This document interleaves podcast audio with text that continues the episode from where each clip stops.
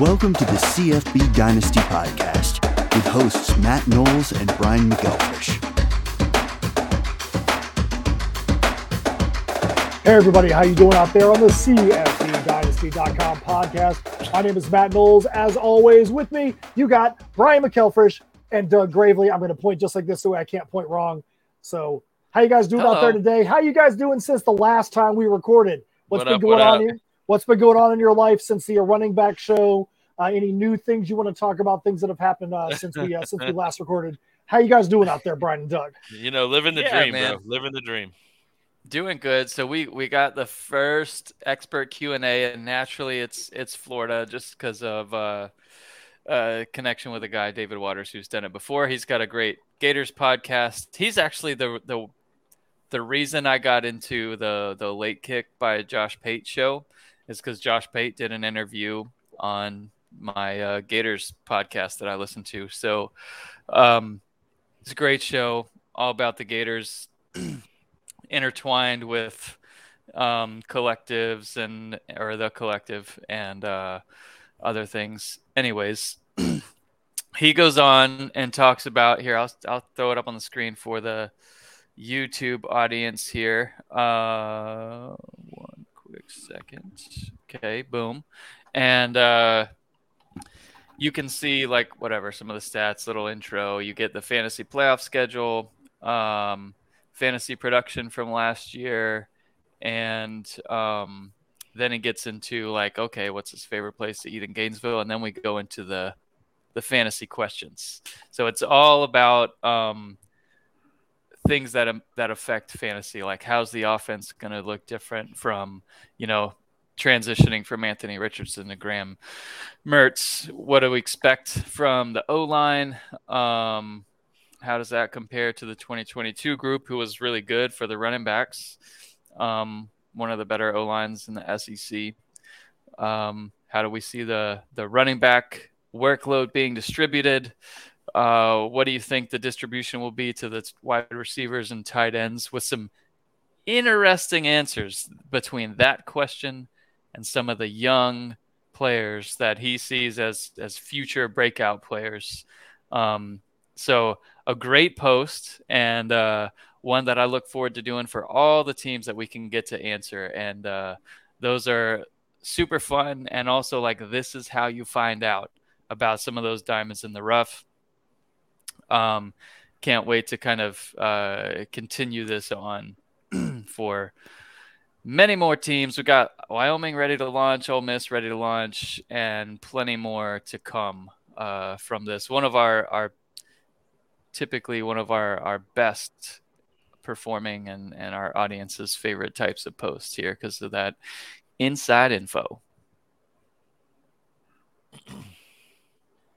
Well, that's good stuff. I'm really glad to hear that there's some. Uh, I mean, for Wyoming to be one of the, the the first in the first batch, that just goes to show that this is not a uh, Southeast um, SEC ACC bench show that we really want to truly cover across the country, nationwide, get everybody involved because um, you aren't going to win college fantasy football if all you're doing is focusing on the Southeast. You got to have a nationwide right. reach, understanding of all the players that are out there. So that's great. I'm glad to see Wyoming's going to be one of the first in that bunch.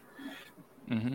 So speaking about the speaking about out west, I saw a news article just yesterday that was very interesting. It said that the Pac-12 could have an unprecedented statistic this year. It could have all 12 quarterbacks starting in the Pac 12 could be someone that came out of the transfer portal.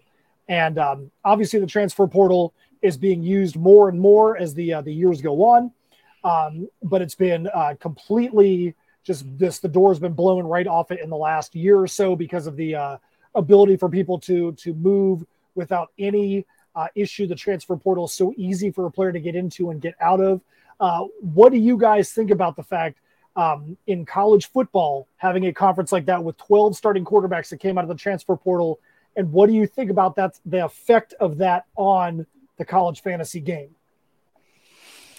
Oof, that's that's a loaded question, and um, I do worry about how it affects the overall college football game, um, not just college fantasy. But yeah, um, it's it's interesting because you know in college fantasy you, you typically follow the coordinator hires anyway. But now you follow, you know, the coordinator plus obviously what portal players are coming in and how they're going to gel. Like you never know how an O line's going to potentially gel, and you never know how a quarterback's going to do in a new system. But in a lot of cases, like Caleb Williams, you just know it's going to be great. So, um, it's an interesting, interesting anecdote there, though, that all of the starters potentially will be transfers. Um, I think, it just I think adds the biggest to the complexity, thing, really. I think the biggest thing for me, especially in our league, so the CFB Dynasty Home League is a, is a limited pickup league. Um, you have very limited ability to get rid of players in the offseason. Uh, we put in some rules. So if you have uh, transfers, you can get some extra drops in the offseason for people that have that have moved in the transfer portal. Uh, you have limited pickups in the season. But your team, like I, I've talked about previously, every single quarterback on my team right now has been in the transfer portal um, at some point or another. Every single quarterback. So I may have picked a guy up because I liked his fit at a specific school.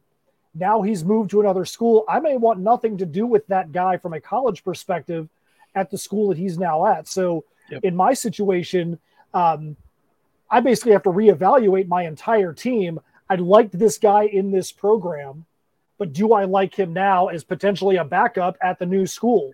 So yeah, it really makes us think about uh, you know, how do we want to handle a limited pickup situation?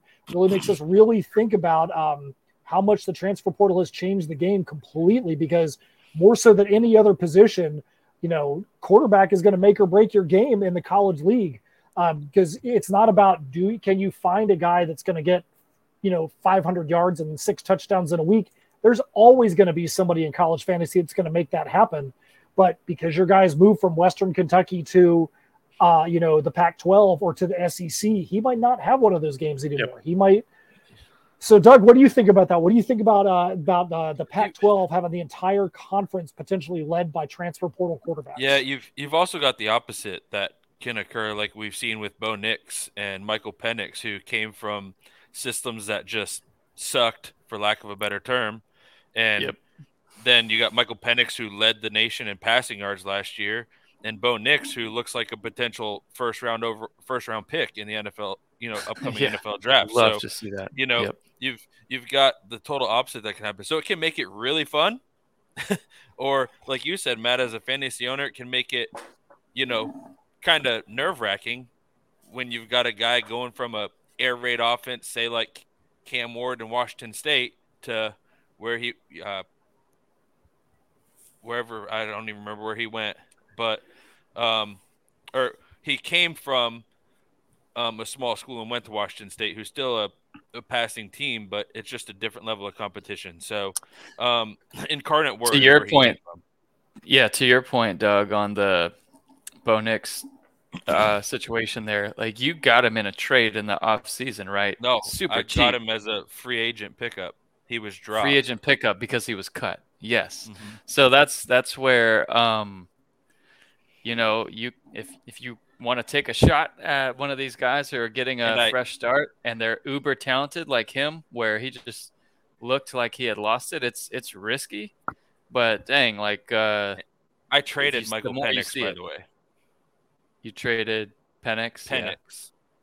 Yeah. yeah. So and, and, and, to correct myself, to correct myself before you guys bust on me, um, I don't have every quarterback in the portal. I have all but one that was in the portal, and then I have the 18th year senior Frank Harris, uh, who's also on my squad. So I've got guys that just should have should never be on my team in the first place at the schools they are. Um, like I said, Frank Harris about to collect his uh, Social Security check, still right. quarterback in UTSA. He's going to retire um, at college. hey, if he can get his face in the, the video game, he might be able to get himself an NIL deal for the rest of his life. You never you know. Kidding. You ain't kidding. anyways, anyways, Today's show, we're going to be talking about Devy for wide receivers, the Devy rankings for wide receivers. Uh, once again, Brian, just briefly for those that may just be picking this podcast up um, uh, for the first time, they've never heard the phrase Devy.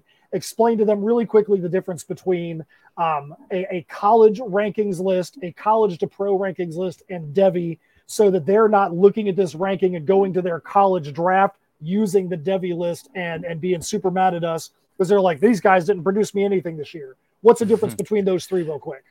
Yeah, Devy, really quick, um, is uh, on the NFL side, it's the most common use is you draft these players like around now after the NFL draft happens, you have a, a Devy draft and you're picking up players that have pro potential. And then you just stash them as assets that you can trade um, on your NFL side of things. And then you have the college side where you can have them on your college fantasy roster in a college to pro like dynasty style format where you have you know that's where you've got to kind of balance out college production along with NFL potential uh, depending on positions you have at need. So it's more of a a roster management you feel more like a general manager kind of thing because you're you're working with two teams you got to make sure you've got a balance of pro potential coming up at quarterback, running back, wide receivers. Otherwise, you're making trades and stuff to make it happen. But uh,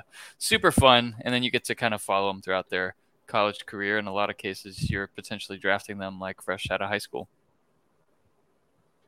All right. So with that being said, we are going to jump right into the top 25 list wide receivers for college fantasy football. Devy, actually, not for college fantasy for Devy. So um, one thing that we saw in the running backs list, there was only one team outside the upper tier of the Power Five that made the list. As we go through this list on wide receiver, let's see is it going to be all upper Power Five again, or are there going to be some guys out there that might be on the list that uh that uh, that may not be upper Power Five? I can tell you because a lot of times I've got those guys that are not upper Power Five. It is very difficult for them to break into the pros. I've got guys that were absolutely balling in college football and putting up tons of stats, not even getting drafted into the pros. There's guys that were your big time receivers in college football, like Jalen Cropper Marino for Fresno State, um, put up tons of stats, doesn't even get drafted into the NFL. So who knows? It's going to be great to but see then this you've list. got your boy Davante Adams. Uh, That's. You had Carter Adams in college, and now you get him in the Mhm. pros. Yep. That is part of the fun of Devy is is uh, is just kind of how that played out for you. So stoked about that. That'll be fun one. Um, for Well, sure. we got him. We got him for a year now. Now we'll see. Making Davante Adams uh, follow Derek Carr over to uh, over to the Saints. right, right. It'd be nice. It'd be nice Right. to see if he can make that happen. But you know what? That was nice seeing that one year. Didn't get the production I really wanted, but it was nice to be able to see that happen for once. Yeah, it was fun. All right. So if you are uh, if you're following, you want to be able to take a look at this list. If you go to cfbdynasty.com, go to rankings. There's a Devy tab. You've got quarterbacks, running backs, wide receivers, tight ends.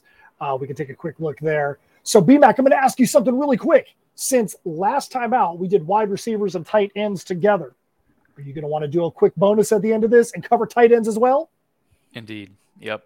All yeah, right, we got so boom. much content to get to. Right now, we've got one show a week. We could definitely do two a week and fill it, but uh, until we get the uh, Patreon going and all that stuff, then uh, one a week is going to have to suffice. So yeah, let's cram it in. Tight ends, That's at right. the- uh, bonus. So Doug, no matter what you say, Doug, we're doing tight ends today. You're going to like it, sir. You know what? Oh, I- We're kind love of it. doing tight ends in the beginning here because our, our number 11 wide receiver has switched to tight end. So Well, and we'll you know what that. though? That before we even get to the list, that's one of those things that's really interesting. Is that how many guys that are college wide receivers transition over um, to tight ends in the pros, or those guys that are wide receiver tight ends in college? You know, where are they going to be? I mean, you look at a Mark Andrews, and you're like, Mark Andrews is is a tight end, but Mark Andrews has never really ever been a tight end. He was Right. always a he was always a tight end by position that lined up as a wide receiver in college. He gets wide receiver looks in the pros. Um, so it, it's interesting how how Yep. uh, how muddied that that spot is from college to pro. That being said, let's jump in to the list here. So the guys that get the honorable mention that are just barely outside the top 25, Devy for wide receiver, Bru McCoy from Tennessee, um, Makai Lemon from USC, Jermaine Burton from Alabama, Hakeem Nicks from FSU, Isaiah Neyor from Texas. The five that are just outside the top 25. Real quick, give me a name. Who do you think in that group of five has the best possibility to jump into the top 25? So it's interesting for me um, because you'll see when we get into the top 25, um, the bottom part of our top 25, um, I think any of those guys have the, the the potential to be jumped because a lot of them to me are in a uh, they show a lot of potential and we'll get into it, but they're kind of in a prove it scenario, you know, with transfers and things like that. Um, so the one that I'm going to pick is our guy at 30. I think Bru McCoy in Tennessee. Uh, somebody's got to get the target share that Hyatt is leaving behind, and Yeah. I think Bru McCoy is going to be the guy. And I think he could potentially jump into the top 20. Yeah, Or- Tennessee, See, I think Tennessee it'll, losing I there. think it'll be I think it'll be Squirrel. Until you, You get know to I the love red zone. Squirrel. Until you know get I to the love red zone. Squirrel, Yeah. But In the red when zone, it's going to be when Bru. Bru catches those passes in Tennessee and everybody's screaming Brew, I think we're going to hear that a lot. Yeah. Yeah, I think Ten- Tennessee has got the chance to have some guys really step up this year, losing their top two guys um, from the last two years. That's going to be huge. All right, so let's jump into the uh, top 25. At 25, J. Michael Sturdivant from USC. At 24, a school you're going to see represented a ridiculous number of times in this list. Brandon Inniss from Ohio State. Not enough. Yeah. At 23, Julian Fleming, also from Ohio State. 22, Mario Williams from USC. 21, Beaux Collins from Clemson. Oh, B-Mac, number who do you- 20 is a mistake. Well, it B-Mac- wasn't a mistake, but he has switched to corner now. So He All has. right, well, hey, that, that's Oops. that's why we're keeping these lists up to date. So be back. So now Isaiah Neyor, guys, is 25 at this point, in case you were wondering. So B Mac, who's the guy out of that group that you want to uh you want to call out? That you that you that you have your eye on 25 to 21. You know, I'm excited to see how this freshman group at Ohio State, you know, they've got an insane crop of wide receivers coming in. Um, you've got Tate, who killed it in the spring, and then you add Inniss in the mix. Like, both of those guys are going to play a lot. Um, when we do the updated version, Tate is going to be on this list too, which we need to do um, soon. Um, anyways, Inniss is, is someone who has good breakout potential. Sturdivant, he he was solid um, last year at Cal, and I think uh, you know he's someone that has potential, but I'm worried a little bit about the you know wide receiver potential with the potential of a freshman quarterback kind of taking over there in like a run heavy scenario for UCLA. So I really like Inniss a lot in terms of future potential kind of wanted to see more out of Mario Williams, but will he be able to step into the spotlight now that Addison's gone? Um, I just don't really know. There's a lot of competition there at USC. I, I would go with uh, Inniss or or Beaux Collins here. What about you, Doug? Who in that 25 to 21 do you want to call out? Yeah, you guys know I've talked about him in the last a, a bunch of shows. Sturdivant is a guy to watch for me, but picking out of this list, I'm going to go Beaux Collins. Um, I love guys with size, and Sturdivant's got size too, but I love guys with size going into the pros. He's 6'3", 210.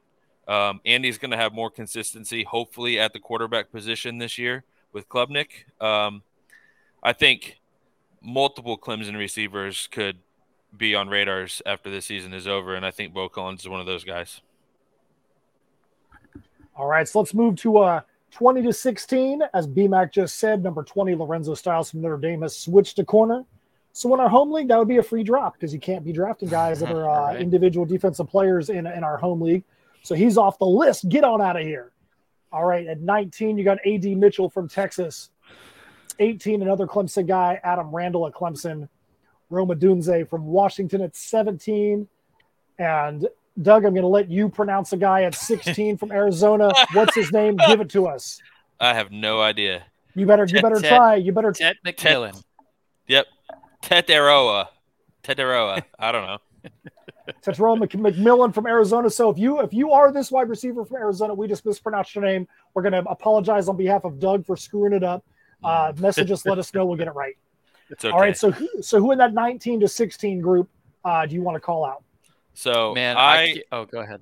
oh, I was gonna say, I've heard, I've heard and read and seen some highlights, and um, Ad Mitchell at Texas apparently is having a really good spring. Um, Mhm. You but- see that one-handed catch in the spring game, yeah, back of the end zone. insane, Oof. insane, which gives me so much joy with the fact that I have Isaiah Neyor and God knows what's going to happen with him, but we'll see. Um, I mean, he could easily be there to me. Like he he's Neyor or AD Mitchell. Like they're AD Mitchell might have a little bit more NFL potential, but that's why he's a little bit higher. But they're both right. going to have a ton of opportunities within that offense. Like I- that offense is going to be insane and super Yeah. fun to watch. for sure. I I like AD Mitchell on this list with uh, Rome being a close second to me because I think uh, his connection with you know uh, Penix, Penix. who we mentioned earlier, is it, it's gonna, just going to be showcased again. So I, I can see Rome being a, a close second to AD Mitchell for me on yeah, this that was that was that was the one I was going to call out there too, just because of his the quarterback on his side. I think that anybody from Washington, you got to keep your eye out there. You're talking about uh, what was it? The best what did was it? Did Washington have the best offense in uh, passing offense in college football last year? Yeah, he led the nation in, Yardage-wise, in yeah. passing yards. Yeah, yardage wise. So it's like yeah, if you if that's something, I mean, obviously if he's uh you know going to lead the nation yardage wise, those yards have to go to somebody or have to go to a bunch of people. So getting a Washington receiver is probably going to be good. Um, but again, this is a Devy list, so there's there could be guys out there getting tons of uh, tons of yards, but are they going to be able to translate that into the program? All right, so uh, let's look at 15 through 11. You got uh, Dorian Singer at USC at 15. Another Washington receiver, Jalen McMillan from Washington at 14. Troy Franklin, Oregon at 13. Ja'Corey Brooks, Alabama at 12. And Oronde Gadsden, the second from Syracuse at 11. Who do you guys want to call out in that group? Well, Gadsden has since switched to tight end, and Yep. uh, that's like news within the last three weeks. I think it's it's official. You can see it on the Syracuse website. Um, he's made the change in Fantrax, I believe, as well, or at least he's got tight end eligibility um, to kind of be played at both. I think right now at Fantrax. So Don't get me league, started. Don't get moved. me started. that's something that one can be player, one position. One player, That one position. Be, it can be overwritten. Uh, you can go to an individual player and, and set their eligibility. But anyways, um, Gadsden's a tight end now. So when we go through our tight end rankings, I think we'll all agree maybe that he's top five at, at the tight end position. Um, For You know, he produced so well as a freshman. He's going to be a weapon at tight end. And um, anytime you can get someone like that with that kind of talent, production, size, all that stuff, um, he's going to be is so sought after. Like if he's someone you can trade for, and you need a tight end, you don't already have Brock Bowers, go for it. Uh, with I think it's going to be interesting to see if his uh, if, if his usage changes at all, um, you know, or if it's just a change in the way that he's actually written into their offense. But I mean, Mhm. you know, he was already getting tons of targets. He was already getting tons of receptions. So I wonder if his usage is really going to change much at all in that Syracuse offense. It'll be interesting to Yeah. see. Yeah, it will be interesting. I like Dorian Singer. That's another situation. USC is so loaded at wide receiver. Um, nobody really knows how it's going to play out. He was so good as a freshman for Arizona, transfers over to USC. So uh, we'll see if he can, you know, come over like Addison and kind of take the lead role, um, you know, over Mario Williams. Um, that's that's to be seen, but uh, you got to like the potential there for sure for Singer. How about you, Doug? Um, I'm a Troy Franklin fan in this list. Uh, Yeah. Sick, you know, and I, I know I mentioned size a lot, but six three. He's apparently put on about ten pounds of muscle in the off season. Um, so he's Yeah. up around one one eighty five, and he runs. apparently ran a four three two forty recently. Um, Fast. which is super fast, and he's big. Um, and he was a guy that uh, Nix made a connection with last year, and now that they've got I- another year under the system together, I am kind of excited to see what he does. But Troy Franklin, um, and and I was going to mention Singer as well, and see if I wonder if Singer can step into that role at USC because they're going to need. They've got a lot of talent there, you know, um, and we'll get into another one here in a minute. But they're going to need somebody to step into that role and Mhm. fill the void that that they lost in the draft this year. So Yep, I, want to see what Singer does. Tell you what, USC, Clemson, Ohio State dominate this list. The number of players that have got pro potential at those three schools in this list is unbelievable. The one thing I will say, even though there's a few uh, Alabama names on this list, um, as we saw last year with Alabama really having a tough year for the first time in a long time at wide receiver, that Alabama's names on this list, like you said, are just, you know, you got to prove it. You got to show me something. There's not guys on this list that are, you know, they, they're on this list because they've really done great things in college. And you're like, oh, they're going to continue it. It's prove it and show me what's going to happen when we get to the next level. But this, it's very interesting to see how few guys from Alabama are actually on here compared to those other schools. You've got – almost half the list is those three schools that I just mentioned. Very, very interesting. Um, mm-hmm. You know, abundance of wealth at those schools. Yep. That being said, let's uh, let's jump into the top ten. We're going to do uh, ten through six. Zachariah Branch, USC at ten. Matthew Golden at Houston is number nine. Antonio Williams, Clemson eight. Malik Nabers from LSU at seven, and Xavier Worthy from Texas at six. Doug, who's the guy you have your eye on the most in that 10 through 6 group? Um, so before a couple weeks ago, I probably would have said Malik Nabers, but he's been he's had some off the field issues. Um, I know he got arrested in February for a guns charge or weapons charge. Um, I don't think it's gonna deter him um, because I don't think they pursue charges, but hopefully he can get out of his way because he's super talented.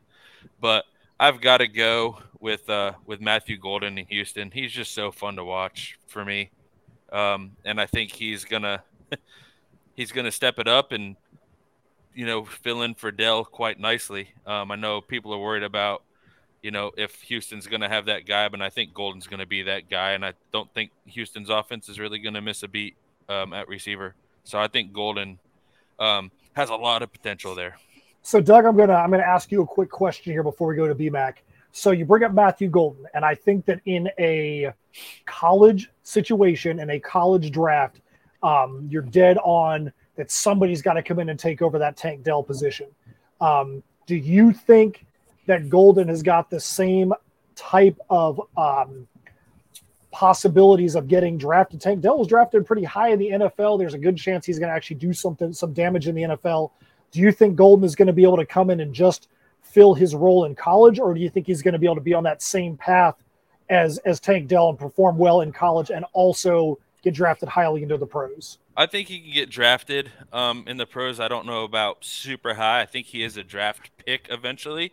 I don't know how high of a draft pick. I know physically um, he's super strong. Um, they, they say he benches around 400 pounds, things like that. So who knows? I don't know. Uh, physically, he's. It sounds like he's, you know, kind of one of those athletic freaks. Does, but I guess we'll have to see because you also have to wonder at some point what Houston's going to do at quarterback. So I think it really depends on how much he's showcased. Like Dell was showcased a lot. You know, they had consistent quarterback play, and I think that's one of the big yeah. questions going into this year is how consistent are the quarterbacks going to be able to get somebody like Golden the ball? Same question to you, B Mac. Do you agree or disagree with Doug's take, and why do you disagree? On Golden specifically, I think he's got, you know, second, third round pick potential in the NFL draft. Like I think he's that good, and his production is definitely going to be there. So um, I, I, like him a lot. Like he's going to have a, a, loaded highlight tape by the end of his career um, in that offense at Houston. So Love, love his potential. Zachariah Branch, I did want to talk about size. He's 5'10, 165, so he's smaller Ooh. than your prototype NFL wide receiver. So you're talking Devy rankings. Um, you know, similar to what we talked about on running backs, if you're not up to the standard size, you've got to be super elite in in other areas of your game and he's got those attributes man. In terms of you saw it too in the spring game not that it was not that we're ever going to judge anyone's uh, how good they are going against USC's defense, but um, you gotta love his quick twitch, his uh, just he's incredibly uh, bursty. As soon as he catches the ball, he's he's up to top speed super quick, and uh, his top speed is incredibly fast. You saw it in the spring game. You saw it in Oh, the sheesh. the All Star game in the, the high school All Star game. He, he made some of those Um, guys look like cones in the All Star yeah. game. Like they were just standing Right. there, couldn't touch him. Like he's uh super elite in terms of speed, quickness, good hands, all that stuff, and he's gonna be featured and and get some get some early opportunities for sure during the season. So I like him a lot. Um, you think more in the the Tyreek Hill isn't you know your prototype size. Branch is going to be more like that, or a, a Jaylen Waddle would probably be a better player comp for him, where he's a little undersized but like super quick. Um, I think I think one other thing. I think one other thing. A, a small thing to keep in mind uh, when you're talking about guys that are really small like that uh, as a wide receiver, and this is a Devy discussion, is the change that was just approved in the NFL. Um, when we're recording this, it was just recorded in the, approved in the last couple of days. That the NFL is now going to the exact same rules as college when it comes to kickoffs to where you can fair catch a ball inside the 25 and it's going to be moved out to the 25, trying to do whatever they can to try and legislate away um, a lot of the big collisions, but it's also going to legislate away the ability to get a lot of uh, big returns on the kickoff game. So, Right. a lot of these guys that may have had the ability to make a squad that were undersized as a kick returner or a punt returner are going to have a lot less of a lot less of an ability. So, they really are going to have to show even more on the offensive side of the ball to, to be able to make an impact at that next, that next level. So just keep that in mind when you're looking at Devy is that there's going to be a lot less opportunities for those small guys. Tyreek Hill, perfect example.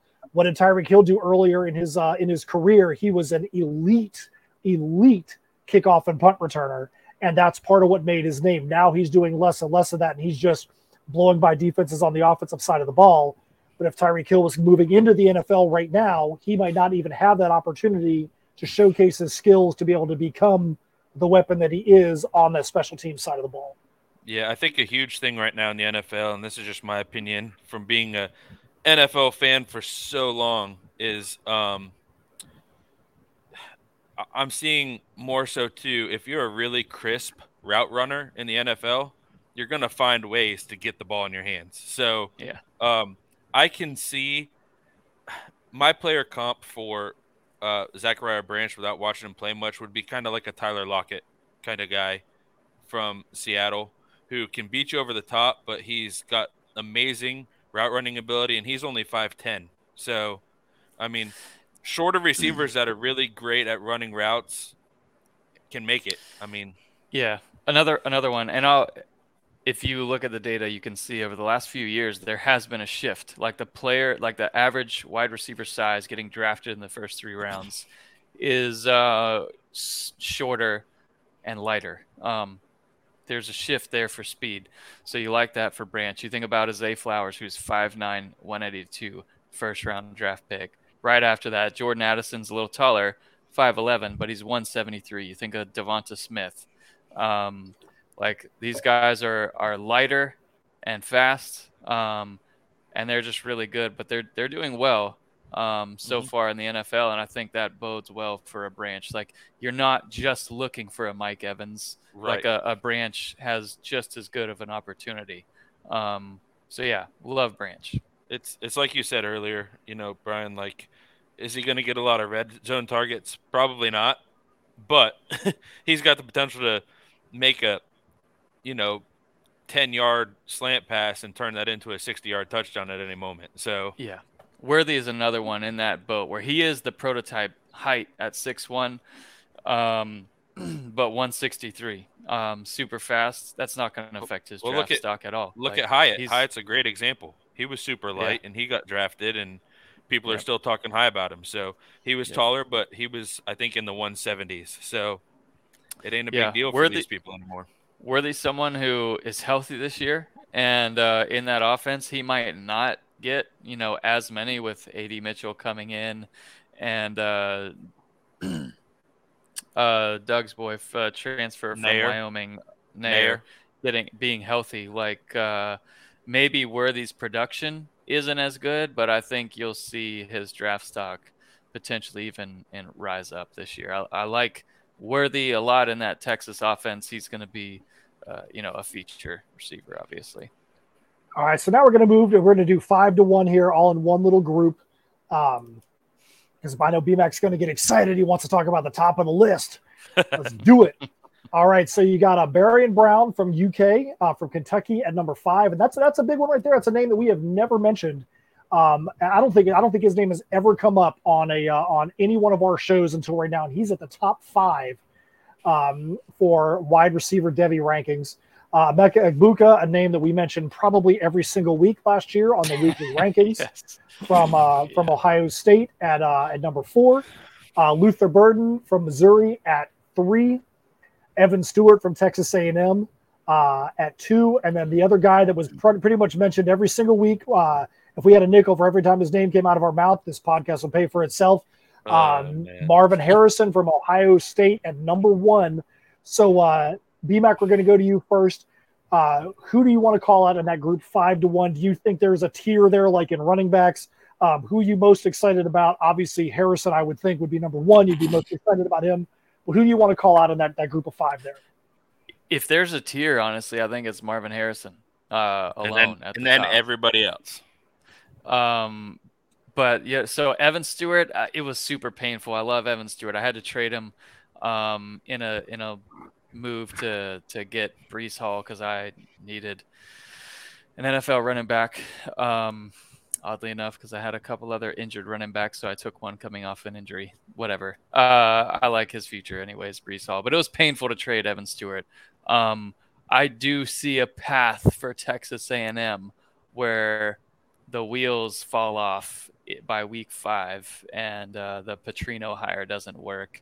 Um, that would uh, ultimately probably hurt Evan Stewart, but I think he's talented enough to where he's going to get an elite NFL look, first round potential for sure. Him and Burden, Egbuka, Barion Brown, uh, Harrison, all you know potential and worthy potential first round picks.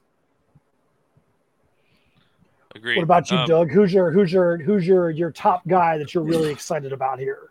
So we thought you mentioned Barion Brown, a guy that wasn't really talked about very much, right? Um, we haven't really mentioned him at all.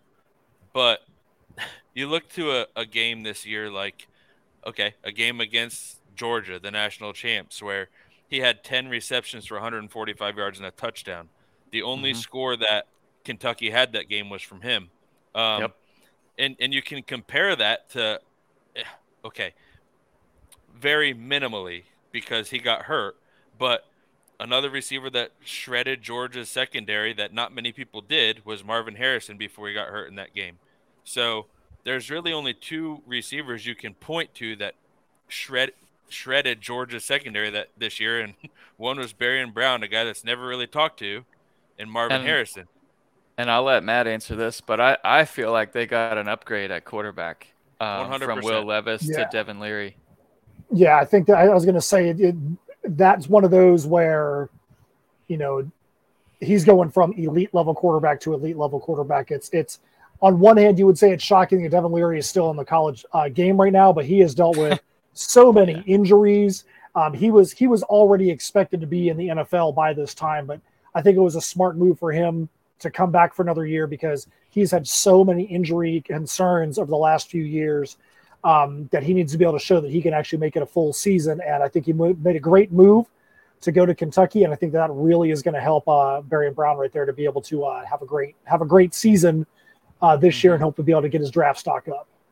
Yeah, well, I think there's a lot of focus on, um, you know, Dane Key, for example, for Kentucky and what he did in a couple games, and I think, you know, with the addition of the quarterback there and with Barion Brown, you could have a good one, you know, one-two punch at receiver for those guys, and I think Barion Brown could benefit and be in a lot of one-on-one coverage, and it could be a fun offense to watch. Scary for some SEC defenses, but yeah, I think Barion Brown is a guy that needed to be mentioned, and I'm glad that you know Brian put him in these rankings because he wasn't on my list until I started watching some tape on him. So yep, yep. all right, so that's the end of the wide receiver list. We want you to go up to uh, to our Discord page. Let us know who you agree with, disagree with, who you'd move on to the list, who you'd move off. But we are going to cover tight ends as well. Like I said, you can go to cfbdynasty.com, the rankings tab, go to Devy, you can look at tight ends.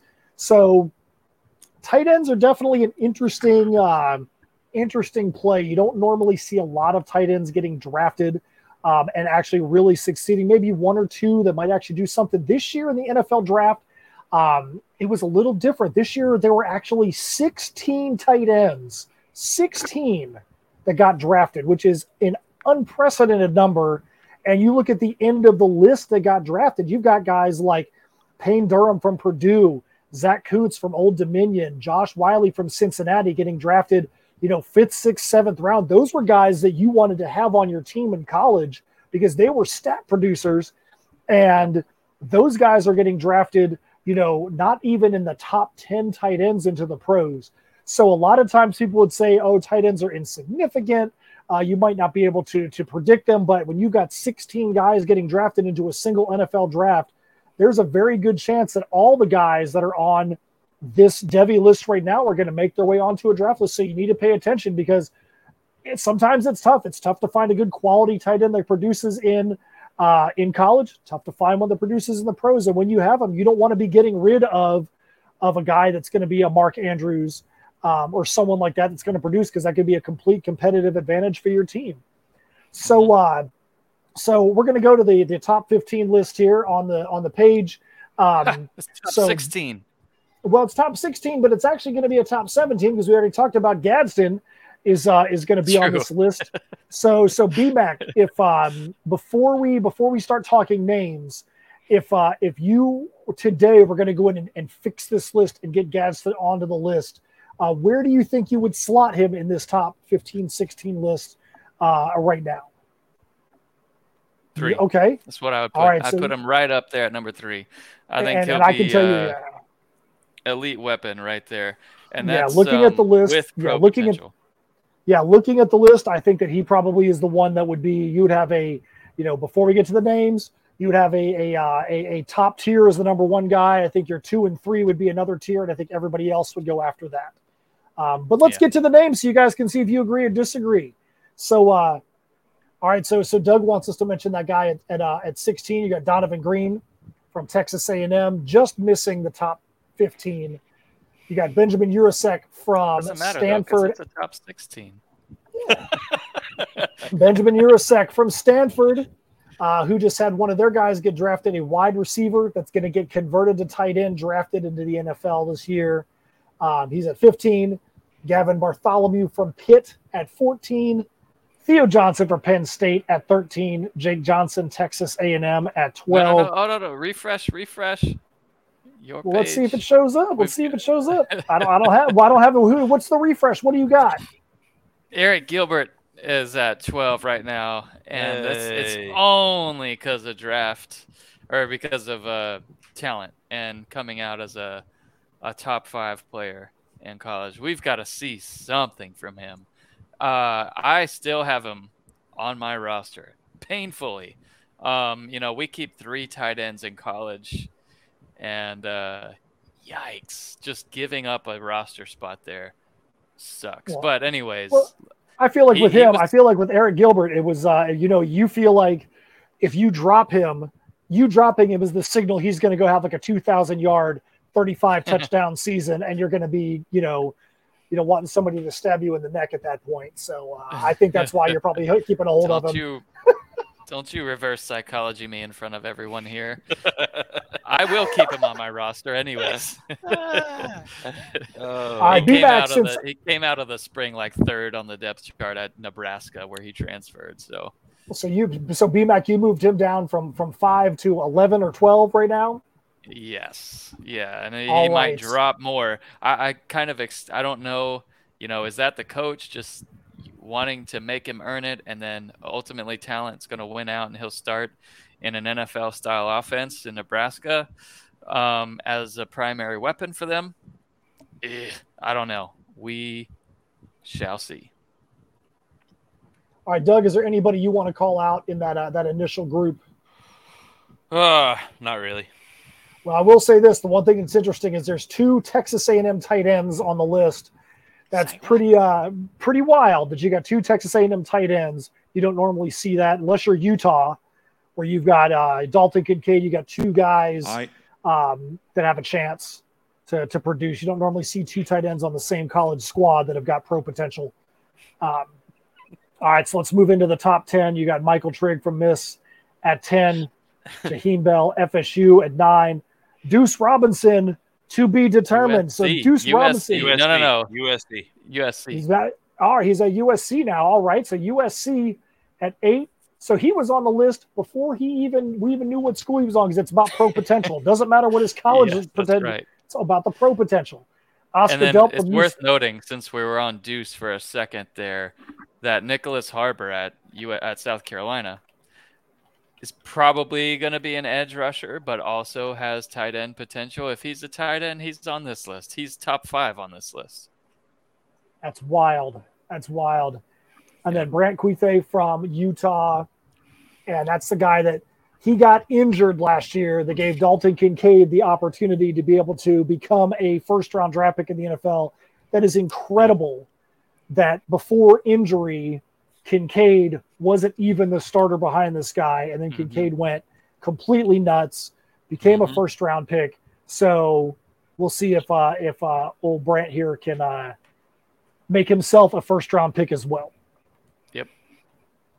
All right, BMAC, I'm actually going to let you read off the top five on that side. Since I think you've got the refresh and you've got the up to date, up to the minute top five list on your side. yeah, so I'm gonna go down from seven where we have Deuce Robinson. We've got Oscar Delp at six for Georgia, Brant Kuithe for Utah at number five, Bryson Nesbit, UNC at number four, Mason Taylor for LSU at number three, Ja'Tavion Sanders for Texas at number two, and of course number one, tier on his own, best tight end we've seen in quite a while, Brock Bowers from Georgia. And we already said that uh, that Oronde Gadsden, the second, would get slotted in there between Sanders and Taylor. Um, Yep. So uh, obviously, we've we've already talked about these uh, these two different the, these different guys at the top. Brock Bowers, let's just go to him. Um, how do you feel about Brock Bowers in comparison to all the big time tight ends? This was probably the best tight end class that we've probably ever seen as a whole go into the NFL draft all at once. Um, what do you guys think about him? If he would have come out this year, do you, where do you think he would have slotted into the NFL draft? He would have been the number first one tight tight end, end. probably. Yeah, number one tight end, top ten pick. You think he would have gone gone ahead of Kincaid? Yeah, Yeah, easy. one hundred percent. He's even a. I mean, great at catching the ball, and he he can also block. So something that honestly Kincaid runs- hasn't really shown that he can do. He's Right. a he's a pass catching tight end. Brock Bowers is legitimately both. And he runs a four four, like at his size, like it's it's the the perfect tight end. All right, so there you go. That is the wide receiver list for Devy and the tight end list for Let me- Devy. Let me throw in one quick little snippet here. That is almost the wide receiver and tight end list, but Doug's got a comment first. Doug, what you got? So they are not on the rankings, um, and maybe Brian will disagree with me here. But two guys I think to keep an eye out for is uh, Luke uh, Lachey. I think his last name is out of Iowa. Mhm. Iowa always produces some good tight ends, and also Arkansas's new target with Gums um, could potentially Yeah. slide into this list as well. Yep. Just just Yeah, throwing in sure. two bonus bonus little tidbits of information in there for you guys, but I, I would keep an eye out for those two names as well. Just uh, throwing that in there for some extra fun stuff. All right, good stuff. So I do have a question for you. I want to throw out there that has nothing to do with what we're talking about at all. Just talking about news that's come out. so we're talking Devy, we're talking pros. So a couple of weeks ago, the NFL said we are going to, in part of our collective bargaining agreement, we're going to be able to start flexing Monday night games. So previously, you could flex and move up and down the schedule where you could have a one o'clock Sunday game that might get flexed to the Sunday night game. Now the NFL says they're going to flex Monday night games as well. So a game could get moved from Sunday to Monday. This week, the insane ridiculous, absurd comment that they now say that in the last five weeks of the season, with 28 days' notice, they could flex a game from Sunday to Thursday. What do you wow. guys think about the fact that they could flex games? You could have a team that is preparing for a Sunday game and then a following Sunday week game to find out, hey, that game that we were going to play around Christmas is now going to be a Sunday to Thursday game. You can probably tell my opinion on that, that that is absolutely absurd in my opinion. Doug, BMAC, what uh, do you think about that? I don't like it at all. Um, I don't think it gives t- teams time to prepare properly. I mean, it, it's I, I don't know. It's to me, I just don't like it. Also, from a fan standpoint, as someone who's like shopping around for, uh, do I travel out to Salt Lake City for the Week One Florida at Utah game. Um, that sucks if if you're planning around a Monday night football game and then it gets moved because you know you're planning you're buying everything ahead of time, plane tickets, planning out where you're gonna eat, that kind of stuff. Really sucks from a, a fan standpoint too. Yep. Yeah, I think I think uh, you know we talk about these guys moving from college to the pros, and it's like, um, you know, the NFL wants to get people. I don't think college has a problem with getting people into the stands in the NFL, uh, they wonder why people don't want to pay the insane rates to go to these pro games. And that to me, like you said, BMAC is just going to force people to be like, you know what? Why would I want to go and buy a ticket to a weekend game that they're now going to throw in the middle of the week? Um, I'm just going to sit at home with my my five big screens and my laptops and follow my fantasy games and and watch it there. To me, that's just nuts. It's just nuts to be mm-hmm. flexing a Thursday game, no matter how much advanced morning you have. yep, exactly. Exactly. And then you wonder too, ah, no, I'm not even going to get into it. save this for another time. But I will All say, right, Doug good. and I, Doug and I have round two coming up Monday of our of our bet here. We've got our our match, uh, one v one uh, golf challenge where we've got a four we've got four rounds. I'm 0 four 1. different 0 1. 0 1. Yeah we've got four different uh, things on the line for our trip to Gators at South Carolina um, Stadium. I haven't been to, and I can't wait to go to uh, to Williams-Brice and check it out there. Um, All right, so you so so four different things. So so what? Who won the first one, and what was the thing so, that was won? So Brian won the first one, um, and so which means I have to buy the tickets for the game. Oh um, snap! This next one we haven't really determined yet, but the four rounds are going to consist of I believe it's probably hotel. Yeah. Then so. round three would probably be gas to get there, and round four would be food while we're there. So here's the potential here, guys and gals that are listening to this, that has me stressed out and on the edge of my seat, to where I might run Brian over with the golf cart after hole one on Monday, but. I have the potential here to lose all four rounds, which would mean the Brian is my boss, so I should get a raise, um, so I can afford to to pay for all four whoopsies that I decided to do because we all know, Matt, you know this, being a lifelong friend of Brian. Anytime you bet this man in something, somehow he he kicks it into like gear six. He's always right around gear four, or gear five, but he kicks it into gear six, and that's like, okay, what the devil? I've played golf with you before. Where did this come from? So yeah, and, and BMAC is the ultimate pool shark too because when uh, back in the day we'd go out and play basketball, and BMAC would be like, he'd be like, "Man, I haven't picked up a basketball in like six months. I don't feel like I'm gonna, I'm not gonna do very good." And then he becomes That's like Jimmy Buckets right on, he becomes uh, like Jimmy Buckets on the court, and he is making like he would he would legitimately make shots that would piss people off on the court because you're like, how in the heck did that ball that was just launched go in the opposite direction from the hoop, spin, hit the backboard, and come back towards the hoop and go in. And you're just like, so I can, I feel for you, Doug. I feel for you. You're, you're learning the BMAC is the ultimate pool shark. He's pool sharking you. He's going to win all four of those things. If you win one, take it as a W. He baited sad... me into this because I no won a way. putter from him one time in a golf and round. a pl- and Will Mallory. And, and Will, Will Mallory, Mallory, I lost so so I win a putter and Will Mallory, and now Brian's like, I got an idea. We're gonna make Doug pay for four things, and he's going to agree to this because he just beat me in a round. So it's going to be No. it's going to be great. I think overall, I'm probably one for 25 ish when Brian and I have played golf.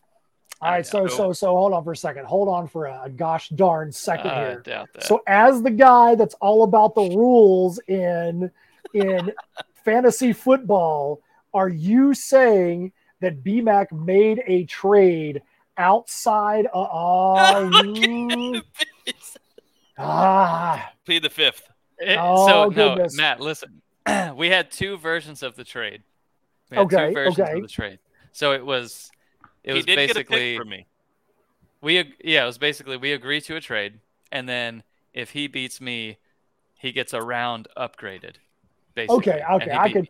I So it I can wasn't run like with that. uh, I can run with that. All right. It wasn't Yeah. just like a So- boom, here you go, take a player type of thing. It was a, it was No, if, if you win this round, you get a better draft pick, or Hey, if I win I this always- round, I don't. always got to keep my eye on BMAC, man. We know if there's going to be a trade that's going to have a little bit of shenanigans attached to it, it's going to be a BMAC offseason trade or something like that. So, uh, so got to make sure. So, Doug just outed you over there, man, Doug. So, I think that raise you were trying to get just as now off the board It's gone. because Never because get you just completely outed him. Guys, if you're listening, Also- I need a new job. I need a new job at this point. So, so, so in the last will two say, podcasts, real quick, real quick, Matt. So just for clarity here, I've Oh, played I don't know 40 plus rounds with Doug, and we are within a point of our like literal USGA handicap score that Yeah. are that the app that we're on. So like we're like super even in terms of golf. Unless I've been faking it for the 40 rounds or whatever, which uh, so, so in the last two shows, in the last two shows, Doug has already gotten beat up by his sister, Boom. and he's gotten a raise and lost his raise within And a fired. podcast. Potentially and fired. probably at this potentially fired. So, uh, man, I don't know what's going to happen next week. That's crazy. So right, you so guys know might you- not see me at all. I might Oh, crazy. I might get beat up and fired, and then I'm just gonna go bury myself under a rock or something. so so next podcast, Doug might be wearing those big sunglasses to cover up his black eye, and he's going to be he's to be logging in from behind a dumpster. Um, yeah. All right, so we know you guys are we going to be out we there on need that Monday. Scotch edition though. The Scotch edition Oh, could be a special show. that could be special. The next two weekends, the next two weekends, you want to see me, you can go to Leesburg to Lake Square Mall, Lake Collecticon. I'll be there on June 4th as a guest of that show. But if you're in the Ocala area, you do not want to miss Spookala. That's going to be at the World Equestrian Center um, June 9th, 10th, and 11th. They've got some uh, some great guests up there. Rainn Wilson from The Office, Dwight Schrute, Seth Green is going to be there. Ron Nice. Perlman's going to be there. Ton of guys, ton of ton of uh, actors and actresses from a lot of horror movies that you may know and love. Uh, you're going to have Wage War from Ocala is going to be uh, doing an acoustic set.